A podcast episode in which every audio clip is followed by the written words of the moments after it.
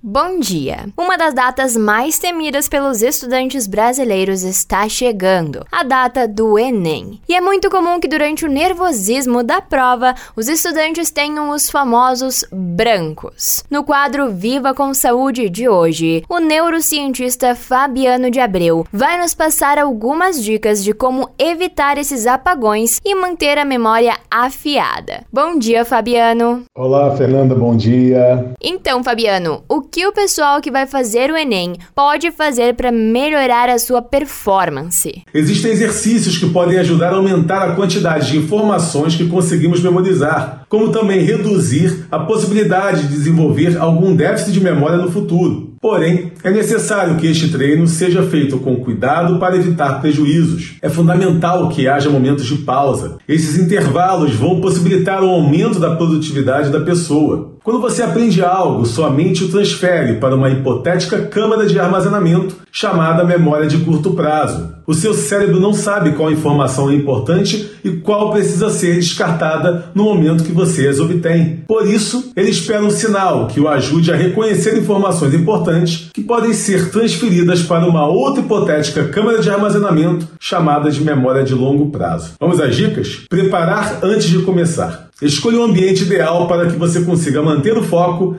e prestar atenção somente naquilo que virá pela frente. Gravar. Use um gravador de áudio e leia em voz alta os textos. Isso vai ajudar a reter as informações e poderá ser consultado para relembrar o assunto. Anotar. Escreva várias vezes as informações por tópicos até que o assunto fique mais claro em sua mente. Dividir as notas. Distribua as anotações em bloquinhos de papel e coloque em lugares que você possa revê-los sempre.